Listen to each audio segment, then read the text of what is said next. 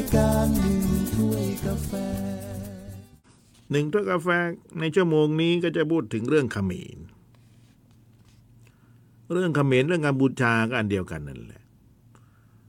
ผมก็สงสัยอยู่นะบางทีเราไปเที่ยวนครวัดนครธมหรือว่าไปเที่ยวปราสาทหินพี่มายอะไรต่างๆเนี่ยโอ้ดินแดนแถบนี้เขาเก่งนะเขาสร้างปราสาทเป็นหิน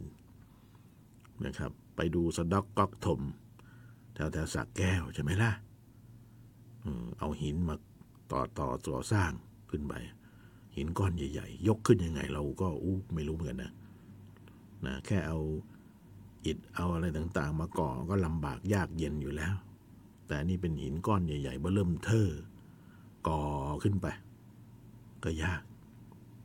ก็อยากจะรู้เหมือนกันสืบสาวราวเรื่องกันละครับทีนี้ สืบไปสืบมาปรากฏว่าก่อนที่จะมาเป็นเขมร ก่อนที่จะเป็นกัมพูชาและเขมร ย้อนเข็มนาฬิกาไปดินแดนแถบนี้เขาเรียกว่าอาณาจักรฟูนันรู้จักไหมล่ะ อาณาจักรฟูนันคนบอกไม่รู้จัก ผมก็ไม่รู้จักหรอกเพิ่งมาศึกษานี่ก็โอ้ฟูนันคุ้นหูเลยทีนี้เมื่อก่อนไม่ค่อยคุ้นหูฟูนันฟูนันอยู่ที่ไหนล่ะครับ คุณนารง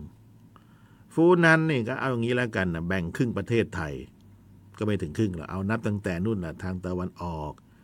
อาณาจักรจำปามาทางเวียดนามนะเอามาเลื่อยมาเลยจำปาสักอุบลราชธานีศรีสะเกดสุรินบุรีรัมนครราชสีมา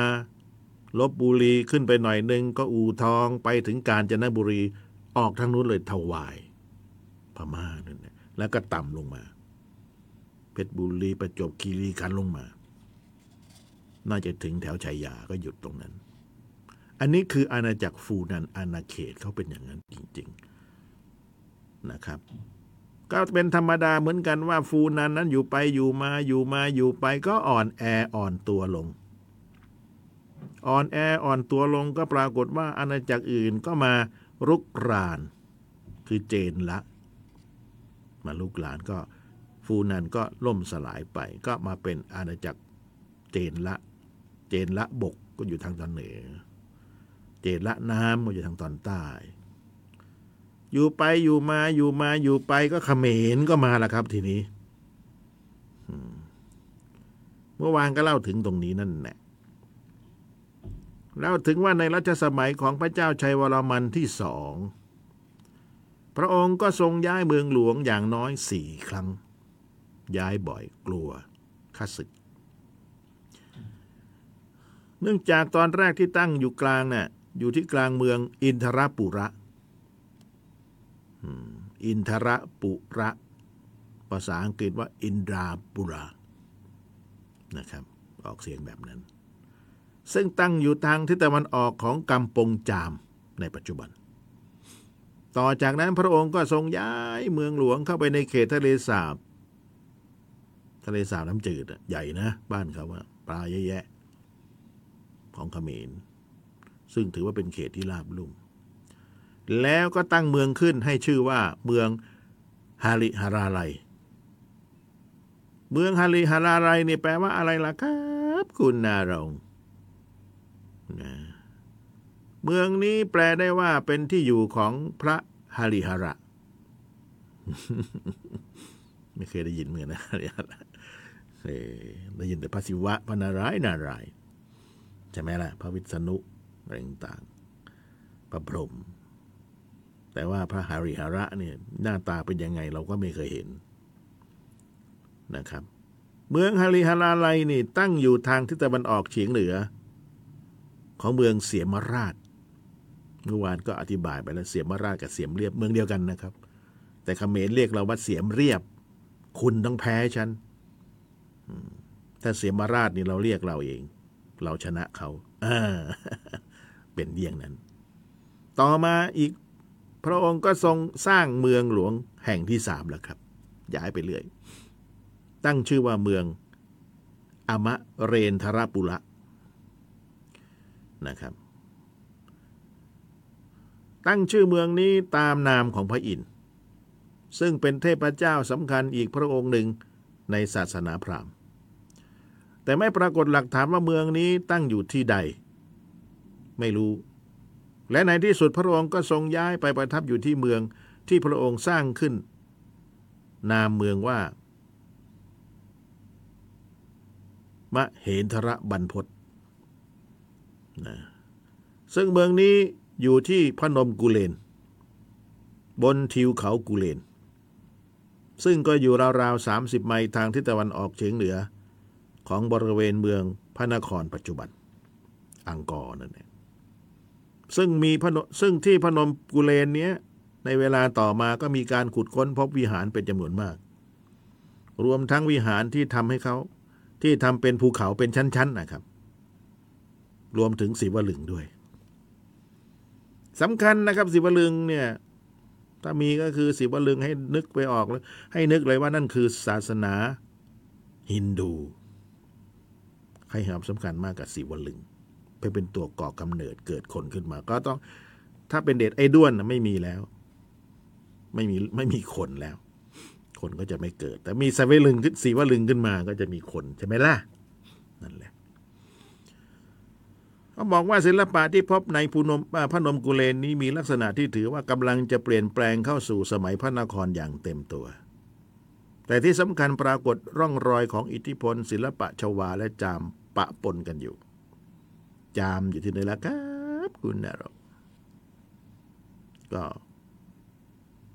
ถ้าจากจามคือจำปาใช่ไหมล่ะอะไรจากจำปาก็อยู่ใกล้พวกจามพวกจำปา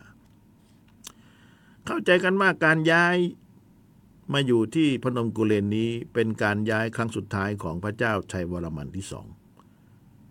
หากแต่กลับไม่ใช่ที่ประทับแห่งสุดท้ายของพระองค์ แต่เป็นการย้ายเมืองครั้งสุดท้าย ทั้งนี้เพราะว่านักประวัติศาสตร์พบว่าสุดท้ายของพระองค์ทรงเสด็จกลับมาประทับที่เมืองฮาริฮาราไลแล้วก็มาสิ้นพระชนที่นี่ในปีคริสต์ศักราช 850 เหตุผลที่พระองค์ต้องทรงย้ายเมืองหลวงบ่อยครั้งเช่นนี้ นักประวัติศาสตร์ก็ค้นคว้าขุดค้นหาข้อมูลแล้วครับว่าเป็นยังไงยังไง พระเจ้าชัยบรมันที่สองเนี่ย ย้ายเมืองบ่อย อาจจะเป็นเพราะว่าต้องการป้องกันตนเองจากชาวา รู้จักไหมฮะชาวารู้จักไม่ต้องอธิบาย หรือไม่ก็จากการเมืองภายในเกิดขึ้นสู้รบกันเอง แต่เมื่อพิจารณาจากบรรดาเมืองที่ตั้งทั้งหมดนี้ของพระเจ้าชัยวรมันที่สองนั้น จะเห็นได้ว่าทั้งหมดวนเวียนอยู่ในบริเวณทะเลสาบเขมร แถบนั้นทั้งสิ้น ซึ่งเขตบริเวณนี้นอกจากจะเป็นแหล่งอุดมสมบูรณ์ของปลาสัตว์น้ำแล้วนี่ยังตั้งอยู่ใกล้ช่องทางที่จะขยายอำนาจ ไปสู่ที่ราบสูงโคราช แล้วก็ลุ่มแม่น้ำเจ้าพระยานี่ตรงนี้ไปได้ นั่งเรือไป แสดงว่าเขมรน่าจะมีนโยบายที่ขยายอาจจะขยายอำนาจ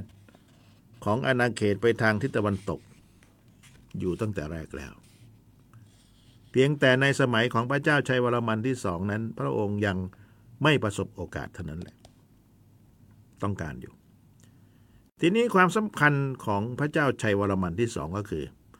ความที่พระองค์ทรงเป็นผู้เริ่มสร้างความยิ่งใหญ่ โดยเฉพาะการขยายอำนาจออกไปไกล และจากรัชกาลนี้เป็นต้นไป วิหารอันศักดิ์สิทธิ์บนบนภูเขานั้นจะหมายถึงใจกลางของราชธานีก็สร้างอยู่บนเขา เขาพระสุมีนเห็นไหมยอดวิหารนั้นถือว่าเป็นใจกลางของจักรวาล และเป็นที่เทวราชา ติดต่อกับโลกของพระผู้เป็นเจ้า พระองค์เองก็คือพระผู้เป็นเจ้า แล้วก็วิหารอันศักดิ์สิทธิ์นั้นก็เป็นเครื่องอุทิศถวายแก่พระองค์ในขณะที่ทรงมีชีวิตอยู่ในโลกนี้ พอสิ้นพระชนวิหารนั้นก็จะกลายเป็นสุสานของพระองค์ไป ของพระเจ้าชัยวรมันที่สอง การก่อเกิดหรือนำลัทธิเทวราชามาใช้ของพระเจ้าชัยวรมันที่สอง จะได้ผลจริงหรือไม่เราก็ไม่อาจรู้ได้ลัทธิเทวราชานี่นะหากแต่ถ้าเราพิจารณาจากบรรดากษัตริย์ของกัมพูชาพระองค์หลังๆต่อมา ต่างเขายกย่องพระองค์ว่าเป็นปฐมกษัตริย์ และปฐมวิญญาณแห่งบรรพบรรพชนนะ แล้วก็เริ่มมองกัมพูชาต่างจากที่บรรพบุรุษรุ่นก่อนๆในท้องถิ่นเคยมอง และก็สิ่งที่ถือว่าสำเร็จก็คือการเปลี่ยนแปลงความเชื่อของชาวกัมพูชาที่ก่อนๆนี้เน้นการบูชา เน้นการบูชาอนักกตา หรือผีบรรพบุรุษ ให้หันมาเน้นการนับถือเทวราชาอยู่บนสวงสวรรค์ และปฐมวิญญาณแห่งบรรพชนแทนเมื่อก่อนก็นับผีปีศาจใช่ไหมล่ะ เป็นแต่พูดแล้วก็อยู่ชนชั้นต่ำจะเป็นผีปีศาจวิญญาณอะไรเงี้ย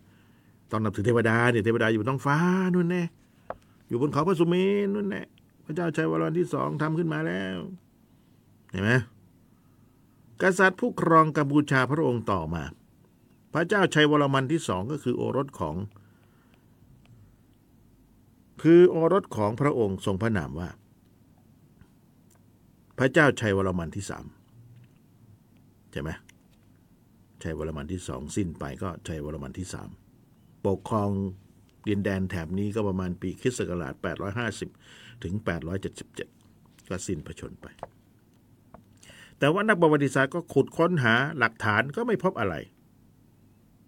ของรัชสมัยของพระเจ้าชัยวรมันที่สามเลย นอกจาก จารึกสมัยหลังที่กล่าวว่าพระองค์เป็นนักล่าช้าง ผู้ที่มีชื่อเสียงนะครับ นักเขียนคนหนึ่งชื่อเลนเดอร์นะครับนักเขียนที่ชื่อแชนเลอร์นะแชนเลอร์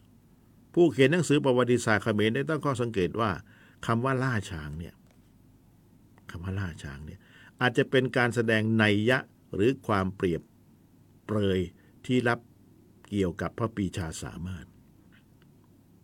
ซึ่งบ่งบอกถึงความเฉื่อยเหนื่อยของพระองค์ก็เป็นได้ ดังนั้นจึงไม่แปลกที่ไม่ปรากฏหลักฐานหรือจารึกใด ๆ ในรัชสมัยของพระเจ้าชัยวรมันที่สามจะมีบ้างก็เล็ก ๆ น้อยๆก็ก็แก๊กแก๊กอาจจะพบหลักฐานหลายแห่งบริเวณพระนคร ก็ไม่ใหญ่ไม่โตอะไรนะครับเขมรนี่ช้างเยอะนะ เห็นไหมช้างเยอะ เขามีมนนะมน มีมนอะไรต่างเนี่ย จับช้างจับอะไร ควานช้างเลยเขมรอุ้นะเขมรเก่ง บางทีก็คนเชื่อหมอเขมรใช่ไหมใส่คุณใส่เอาสมัยเราเป็นเด็กเราคุยกัน รู้ไหมนี่เขาเอาหนังควายใส่เข้อท้องเนี่ยหมอเขมรทำได้ อยู่ๆมีหนังควายอยู่ในท้องปวดท้องตายเลย มีหนังควายอยู่นะเห็นไหม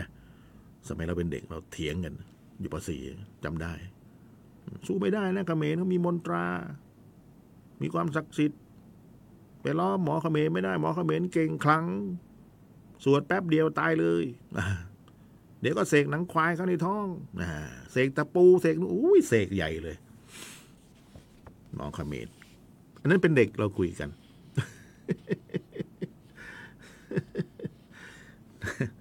พูดมาแล้วก็คำนี้เป็นเด็กเถียงกันนะ ถียงไปเราตายตาใสๆเถียงกันเสียงดังเถียงสู้ไม่ได้ต่อยกันนะนัดหลังเหรียนที่พูดเนี่ยมันเคยทำมาแล้วนะเห็นไหมเที่ยงนี้เจอกันหลังเรียนอ่าเอาสิชีวิตนะมันเด็ก พูดมาก็ขำในอดีต ที่นี่ กษัตริย์เขมรพระองค์ต่อมา ก็กลายมาเป็นลูกพี่ลูกน้องของพระเจ้าชัยวรมันที่สามองค์ต่อมา คือเป็นหลานของพระมเหสีของพระเจ้าชัยวรมันที่สองหลานเมีย หลานแม่ ทรงพระนามว่าพระเจ้าอินทรวรมันที่หนึ่งปกครองดินแดนแถบนี้ประมาณปีคิสต์ศักราช877ถึง889 จารึกในศตวรรษที่ 10 ที่พบหลักหนึ่งบอกถึงพระองค์เอาไว้และแสดงให้เห็นถึงความสำคัญในการสืบเชื้อสายทางมารดานะครับ ซึ่งสำหรับพระมเหสีของพระเจ้าชัยวรมันที่สองนั้นนะสามารถสืบย้อนไปถึงสมัยเจนละและฟูนัน พระราชกรณียกิจที่สำคัญของอินทรวรมันที่หนึ่งก็คือ พระองค์เป็นกษัตริย์ พระองค์แรกที่เริ่มการชลประทานในเขตพระนคร เนี่ยอินทรวรมันที่หนึ่งเนี่ยซึ่งถือว่าสำคัญและเป็นระบบนะและเป็นแบบอย่างให้แก่กษัตริย์เขมรพระองค์ต่อๆมา ได้ทรงปฏิบัติก็คือผันน้ำปลูกข้าวแถวนี้น้ำเยอะ อุดมสมบูรณ์มีทะเลสาบใช่ไหมล่ะ ใหญ่ที่สุดในโลก นักประวัติศาสตร์ที่ชื่อเดวิดแชนเลอร์ ก็ได้ตั้งข้อสังเกตเอาไว้ว่า อาจเพราะการก้าวสู่อำนาจนั้นมาจากการชิงอำนาจ และการสืบสายทางมารดา ซึ่งเป็นข้ออ้างที่สับสนทำให้พระองค์ต้องทรงดำเนินการอย่างใดอย่างหนึ่ง ซึ่งแชนเลอร์สนับสนุนและชี้ตามข้อเสนอของฟิลิปสเติร์น นักประวัติศาสตร์ ชี้ว่า ในสมัยของพระองค์นี้เป็นรัชสมัยที่มีความสำคัญ เพราะเป็นครั้งแรก ครั้งแรกนะครับ ที่มีการวางรูปแบบตรีกรณียกิจใช่ไหมล่ะ ตรีคืออะไรสามใช่ไหมตรีคือสามตรีกรณียกิจของกษัตริย์ ที่มีรูปแบบที่เชลเลอร์เรียกว่า ตรีกรณียกิจประกอบไปด้วย อันที่หนึ่งสนับสนุนชนรประทานนะครับสนับสนุนชนรประทาน โดยมีเป้าหมายเพื่อบูชาถวยเทพ แหล่งลำน้ำในนามของแผ่นดิน โดยพระเจ้าอินทรวรมันที่หนึ่งทรงโปรดให้สร้างสระน้ำขนาดใหญ่สระน้ำขนาดใหญ่คือบาลายท่านเองใช่ไหมบารายเออทางสงขลาก็เรียกยังไงนะ ลืมซะละแถวๆนั้นก็มีสระน้ำเยอะเหมือนกันสร้างบารายครอบคลุมพื้นที่ถึง 650 เอเคอร์ถ้าบ้านเราก็แก้มลิงใช่ไหมล่ะ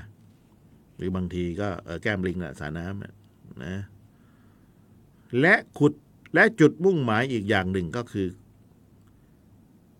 อีกอและจุดมุ่งหมายของการขุดบาลายนี้ก็เพื่อแสดงพระราชอำนาจ และแสดงให้ถึงความเกี่ยวพันระหว่างกษัตริย์กับเทพเจ้า นั่นคือการสร้างสระน้ำตามคติความเชื่อของผู้คน ที่เชื่อว่าเขาพระสุเมน เป็นสิ่งสิทธิ์สถิตของถวยเทพ มีห่วงน้ำล้อมรอบนะครับ อันที่สองคือการยกย่องบิดามารดาและบรรพบุรุษ โดยการสร้างเทวรูปประจำตัวคนเหล่านั้น พบว่าพระเจ้าอินทรวรมันที่หนึ่งทรงโปรดให้สลักเทวรูปเป็นตัวแทนของพระบิดา และพระมารดาของพระองค์ รวมทั้งคนอื่นๆด้วย ไม่ว่าจะเป็นพี่น้องลุงป้าน้าอา จนถึงพระเจ้าชัยวรมันที่สอง ก็สลักไว้นะครับ แล้วก็เอาไปไว้ในเทวาลัย ซึ่งปัจจุบันรู้จักกันในนามว่าปราสาทพักโค ทีนี้คนเขมรทางนู้นเขาไม่เรียกพักโคก็เรียกเพโค เพียโค ออกเป็นเพี้ยนจากเราไปเราก็ได้ภาษามาเหมือนกัน ปราสาทเพียโคนี้หรือพักโคก็มีความแตกต่างจากปราสาทขอม ก็คือว่าแทนที่จะมีวิหารหลังเดียวโดด อยู่บนฐานสูง วิหารแห่งนี้ก็กลับมีการสร้างวิหารหมู่อยู่บนฐานเดียวกัน อันที่สามก็คือการก่อสร้างเทวาลัยบนภูเขา เทวาลัยบนภูเขา ซึ่งจะมีรูปทรงเหมือนปีระมิดขึ้นบันได เป็นขั้นบันไดขึ้นไป ปัจจุบันรู้จักกันในนามปราสาทบากอง ปราสาทนี้เชื่อว่าสร้างเพื่อพระองค์เอง โดยเฉพาะ นักประวัติศาสตร์ศิลป์เชื่อว่าปราสาทนี้เป็นแนวใหม่ของปราสาทในประวัติศาสตร์เขมร ก็คือว่าใช้หินมากกว่าอิฐ ไม่รู้ขนมาจากไหนเหมือนกัน บรรดาสิ่งก่อสร้างที่เกิดขึ้นในสมัยของพระองค์ไม่พบว่าปราสาทพระโค และที่บากองรวมทั้งวิหารโลเลย ที่สร้างขึ้นในสมัยต่อมา หลังพระองค์สวรรคตเล็กน้อย เรียกรวมหมู่ กันอยู่ว่าเทวสถานร่อรวย ถือว่ายุคเริ่มต้นของศิลปะเขมรยุคคลาสสิกแหมมียุคคลาสสิกด้วยนะ ทีนี้จารึกของพระเจ้าอินทรวรมันที่หนึ่งเนี่ยซึ่งเป็นหลานของพระเจ้าชัยวรมันที่สามที่พบนักประวัติศาสตร์ต่างชี้ว่าเป็นจารึกรุ่นแรกที่ค่อนข้างยาว และจารึกหลักหนึ่งเรียกว่า ราชสีในหมู่กษัตริย์ เห็นไหมใช้ได้เลยนะ นี่คือเรื่องราวของเขมร มาดูยุคเขมรยุคเมืองพระนคร สมัยจารึก อ่า ก็มีเหมือนกัน กษัตริย์กัมพูชาองค์ต่อมาก็คือพระเจ้ายโสวรมันที่หนึ่งนี่ต้องท่องให้ขึ้นใจเลย เพราะว่าพระเจ้ายโสวรมันที่หนึ่งเนี่ยนะครับ เป็นใคร ก็เป็นโอรสของพระเจ้าอินทรวรมันที่หนึ่งใช่ไหมล่ะ นั่นแหละ และพระเจ้า อินทรวรมันที่หนึ่งก็เป็นลูกของพระเจ้าชัยวรมันที่สามเป็นอย่างนั้นเกี่ยวดองกันมา ที่นี้พระเจ้าอินทรวรมันที่หนึ่งได้ทรงสร้างแบบอย่างของกษัตริย์เอาไว้ คือพ่อของพระเจ้ายโสวรมันที่หนึ่งนะครับเมื่อพระเจ้ายโสวรมันที่หนึ่งเสด็จขึ้นของราช พระองค์ก็ทรงดำเนินนโยบายตามพระราชบิดาดำเนินยังไง ก็คือการสร้างปราสาทอิฐปราสาทอิฐสี่หลังขึ้นที่กลางสระกลางสระที่ว่านี้คืออินทรตถากะนะอินทรตถากะ ที่พระบิดาได้ทรงขุดเอาไว้ เรียกว่าปราสาทโลเลยนะครับ พระเจ้ายโสวรมันก็ทรงประดิษฐานปฏิมากรรมฉลองพระองค์ของพระบิดามารดาและของพระอัยการอัยกีอัยกาอัยกีขึ้นที่นี่ และเมื่อได้ทรงกระทำอุทิศส่วนกุศลแด่พันบรรพบรุษแล้ว พระองค์ก็ได้ตกลงพระทัยที่จะทิ้งเมืองฮาริฮาราไลไป หลังจากครองมาได้สองปี พระองค์ก็เริ่มวางแผนสร้างเมืองหลวงขึ้นมาใหม่นะเขมร โดยจะให้มีชื่อตามพระนามของพระองค์ว่ายะโสธรปุระ ไม่ใช่จังหวัดยะโสธรทุกวันนี้นะคนละอันนะคนละเรื่องเลยยะโสธรแยกตัวมาจากอุบลราชธานีไม่ใช่นะยะโสธรปุระนี้ถือกันว่าเป็นนครแห่งแรกในเขตพระนคร เป็นเมืองที่สร้างล้อมรอบเนินเขาธรรมชาติที่ชื่อพนมบาเข่งพนมบาเข่ง ถ้าแปลแล้วคือคืออะไรล่ะ คือภูเขาแห่งบรรพบุรุษผู้มีอำนาจ เห็นไหมมีเนื้อที่ 16 ตารางไมล์และมีคูเมืองกว้าง 200 เมตรแหมทั้งไมล์ทั้งเมตรปนด้วยกันคนละมาตราแล้วเนี่ย ที่นี่จากจารึกสะดอกก๊อกทม ไปมาแล้วนะสะดอกก๊อกทมเนี่ย อยู่ในดินแดนของจังหวัดสระแก้ว เดินข้ามไปสองก้าวเป็นเขมรเลย ทหารต้องถือปืน เดี๋ยวทางนู้นมายึดคืนไปใช่ไหมล่ะจริงๆแล้วก็แผ่นดินเดียวกันนั่นแหละพูดถึงไม่มีภูเขาจะไม่ได้เดินทะลุถึงกันได้ ไปมาแล้วสดอกก๊อกถม ชื่อ ชื่อสะเทือนใจเหลือเกินเนี่ยชื่อนี้สะเทือนใจยังไงบอกกว่าจะจำได้นี่ใช้เวลาสดักก๊อกถม อยู่ที่สักแก้ว จากจารึกที่สดักกอกทมบอกให้รู้ว่า พระเจ้ายโสวรมันโปรดให้สร้างพระนครยโสธรปุระเป็นนครหลวง และให้อัญเชิญเทวราชาจากฮาริฮาราไรมายังนครใหม่นี้ แล้วก็โปรดให้สร้างเทวาลัยขึ้นที่พนมกันดานนะครับ พนมภูเขาพนมกันดานที่ว่านี้เป็นภูเขายอดกลางที่อยู่ใกล้ศูนย์กลางของเมืองพระนครปัจจุบัน รู้จักกันในนามพนมบาเข่ง บาเข่งหรือบาคอง ในแง่การคิดก่อสร้างแล้ว นักโบราณคดีได้ขุดค้นพบบ่อน้ำกว่า 800 แห่งในเขตนี้ และก็จัดวางอย่างถูกหลักเลขาคณิต ไม่ใช่ทำก๊อกก๊อกแก๊กแก๊กโง่โง่เงาเงาไม่ใช่มีหลักวิชาการ ตรงกับหลักเลขาคณิต เปี้ยเลย แล้วก็ล้อมรอบฐานของเนินเขาพนมบาเข่งภูเขานี้ มีห้าชั้น ฉาบด้วยปูนบนยอดเขา มีปรางทำด้วยหินทรายห้ายอด ยอดกลางเป็นที่ไว้เทวันลึง เห็นไหมเทวันลึง ชื่อยะโสธรเรศวน ชื่อยะโสทะเรศวนนะไม่ใช่ยะโสธรเรศวน ยะโสทะเรศวน เทวไลนี้ยิ่งใหญ่อลังการกว่าอนุสรสถาน ของพระบิดาของพระองค์ มีการศึกษาสัญสัญลักษณ์ต่าง ๆ อย่างละเอียด พบว่าบริเวณชั้นของฐานประสาทบันไดปรางและรูปสลัก เมื่ออ่านแยกและอ่านรวม จะมีจำนวนสัมพันธ์กัน โดยเฉพาะ 33 กับ 108 ซึ่งก็มีความหมายและสำคัญทางด้านจักรวาลวิทยาตามคติในศาสนาฮินดู คือฮินดูมาก่อนพุทธอยู่แล้วพราหมณ์ก็มาก่อนฮินดู บางคนก็บอกว่าศาสนาพราหมณ์ฮินดูไม่ใช่นะคนละศาสนา เดี๋ยวจะมาเล่าให้ฟังเองถ้ามีเวลา พราหมณ์ก็พราหมณ์ฮินดูก็ฮินดูคนละอันกันนะครับ นอกจากนี้พระองค์ยังทรงให้ขุดบาราย หรือสระน้ำขนาดใหญ่ขึ้นอีกหลายแห่ง บารายหรือสระน้ำแห่งนี้ มีขนาดใหญ่มหึมา ยาวเจ็ดกิโลเมตรอื กว้างสองกิโลเมตร ก็ต้องใช้คนนะรถแบคโฮก็ไม่มีนะสมัยก่อนนั่นนะคนทั้งนั้นนะครับ โดยใช้ทำทำนบกั้นเพื่อเปลี่ยนทางน้ำของแม่น้ำเสียมราชให้ไหลเข้ามาในอ่างเก็บน้ำเรียกบารายแห่งนี้ว่า บารายตะวันออก หรือยะโสยะโสตดากะนั่นแหละ รัชสมัยของพระองค์เน้นหนักไปที่การสร้างศิลปะวัตถุทางศาสนา แต่ในแง่ของการปกครองแล้ว ปรากฏว่าจารึกที่พบในสมัยของพระองค์ กล่าวถึงเอาไว้น้อยมาก ไม่ได้เขียนไว้ ดังนั้นจึงไม่มีใครทราบถึงอาณาเขตของอาณาจักรเขมร ในสมัยการปกครองของพระองค์อืมใช่ไหมยโสธรยโสธรใช่ไหมพระเจ้า อินทระอ่าพระเจ้ายโสวรมันที่หนึ่งไม่ค่อยมีใครรู้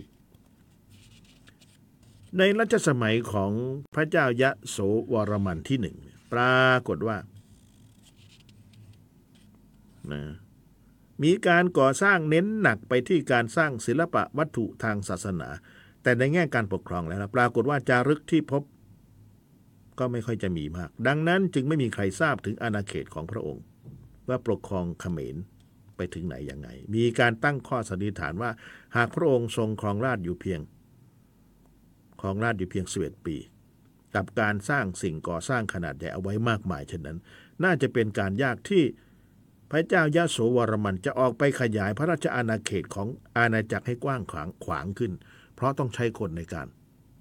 ขุดบารายขุดน้ำเจ็ดกิโลเมตร โอ้โหขนาดนาน แต่ก็ถือว่าพระเจ้าชพระเจ้ายโสวรมันที่หนึ่งคือกษัตริย์ผู้ทรงใช้เมืองพระนคร เป็นศูนย์กลางของอำนาจของอาณาจักรกัมพูชา เป็นพระองค์แรก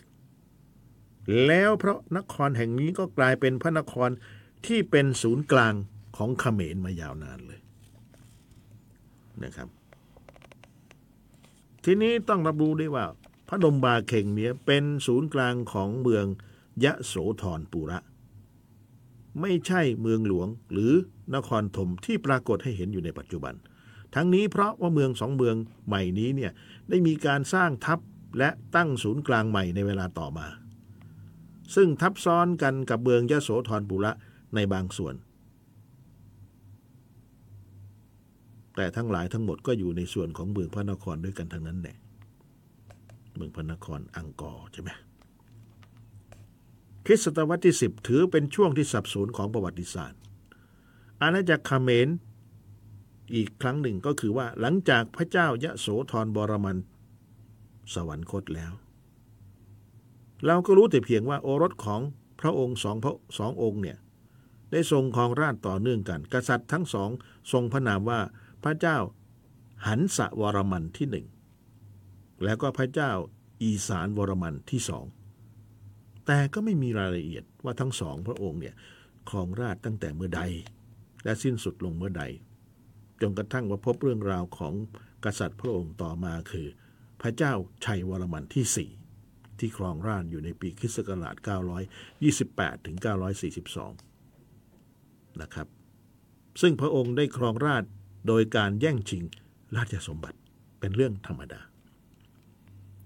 นะครับ การแย่งชิงราชสมบัติเป็นเรื่องธรรมดานะครับ ต้องบอกอย่างนี้เลย พม่าก็เหมือนกัน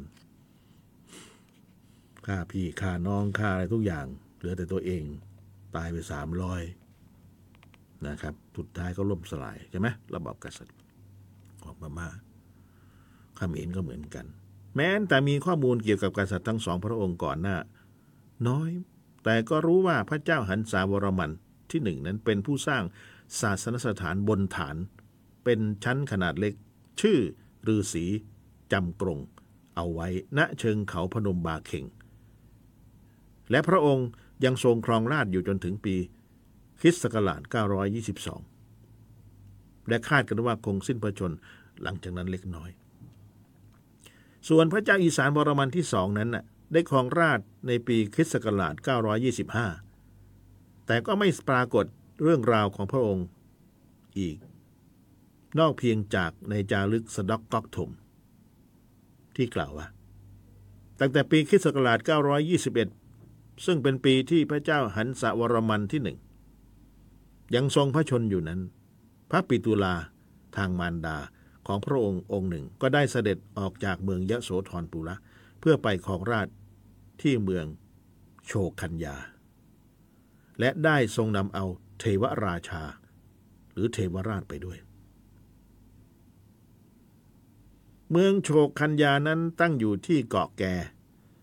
ซึ่งห่างจากเมืองพระนครขึ้นไปทางเหนือประมาณ 85 กิโลเมตร การเสด็จออกไปของพระปิตุลาในครั้งนั้น พระปิตุลาน่าจะถือ พระปิตุลาน่าจะน่าจะเป็นพระเจ้าชัยบรมันที่สี่นี่แหละ แสดงให้เห็นว่าพระองค์คงออกไปตั้งเมืองและสถาปนาตัวเองขึ้นเป็นศูนย์กลางอาณาจักรแห่งใหม่ หากแต่ที่เมืองยโสธรปุระนั้น ยังคงมีกษัตริย์ปกครองอยู่ กระทั่งปรากฏในจารึกจากปราศาสาทเนียงเคมา ซึ่งจารึกสมัยนั้นได้กล่าวให้รู้ว่า ในปีคริสต์ศักราช 928 พระองค์ก็เสด็จขึ้นครองราช ซึ่งนักประวัติศาสตร์สันนิษฐานว่า ปีนั้นน่ะน่าจะเป็นปีที่พระเจ้าอีสานวรมันที่สองสวรรคตด้วย หากแต่ว่าพระเจ้าชัยวรมันที่สี่ ยังคงปกครองและใช้ศูนย์กลางที่เกาะแกอยู่เช่นเดิมนะครับ ครั้งที่พระองค์เสด็จไปสร้างเมืองขึ้นที่เกาะแก่นั้น พระองค์ก็ได้ทรงปฏิบัติเยี่ยงกษัตริย์เขมรที่ผ่านมา นั่นคือสร้างเทวไลยบนภูเขา และขุดบารายคือสระน้ำและเมื่อพระองค์ประกาศตัวเป็นกษัตริย์เขมร ในปี 928 แล้วพระองค์ก็ทรงสั่งให้สร้างเทวไลยของพระองค์ ต่อไปจนเสร็จสิ้นในปีคริสต์ศักราช 930 เทวไลยของพระองค์ปัจจุบันเรียกว่าปราสาทธมปฏิสถานลึงสูง 18 เมตร เทวลึง 18 เมตรก็ไม่น้อยนะไม่สร้างใหญ่สร้างโตยังก็ไม่รู้นะยาวใหญ่ใช่ไหมเทวลึงมีเส้นผ่าศูนย์กลาง5เมตร ไม่น้อยห้าเมตร เนี่ยลึงที่ว่านี้ อาจจะทำจากโลหะ หรือไม่ก็หุ้มโลหะ แต่ปรากฏว่าหายไปแล้ว นักประวัติศาสตร์ที่ว่าหากไม่นับปราสาทของนครวัดที่เกิดมาทีหลังแล้วเนี่ยปราสาทผมก็ถือว่าสูงที่สุดในบรรดาปราสาทที่ปรากฏในสมัยนั้น ก็กล่าวกันว่าพระเจ้าชัยวรมันที่สี่ทรงอวดอ้างว่าการก่อสร้างปราสาทนี้ เหนือชั้นกว่ากษัตริย์พระองค์ก่อนๆที่เคยทำมา สร้างสีวลึง สูง 18 เมตร ฐานกว้าง 5 เมตร ใหญ่ไหมล่ะ ใหญ่ใหญ่ใหญ่นะครับเวลาหลีกนิดหน่อยนะนะครับ ทีนี้การที่พระองค์ทรงขึ้นมาประกาศสักดา เช่นนี้มีนักประวัติศาสตร์สันนิษฐานว่าการที่พระเจ้าชัยวรมันที่สี่ประกาศพระองค์เป็นกษัตริย์นั้นเป็นช่วงที่ภาพลักษณ์ของเทวราชาที่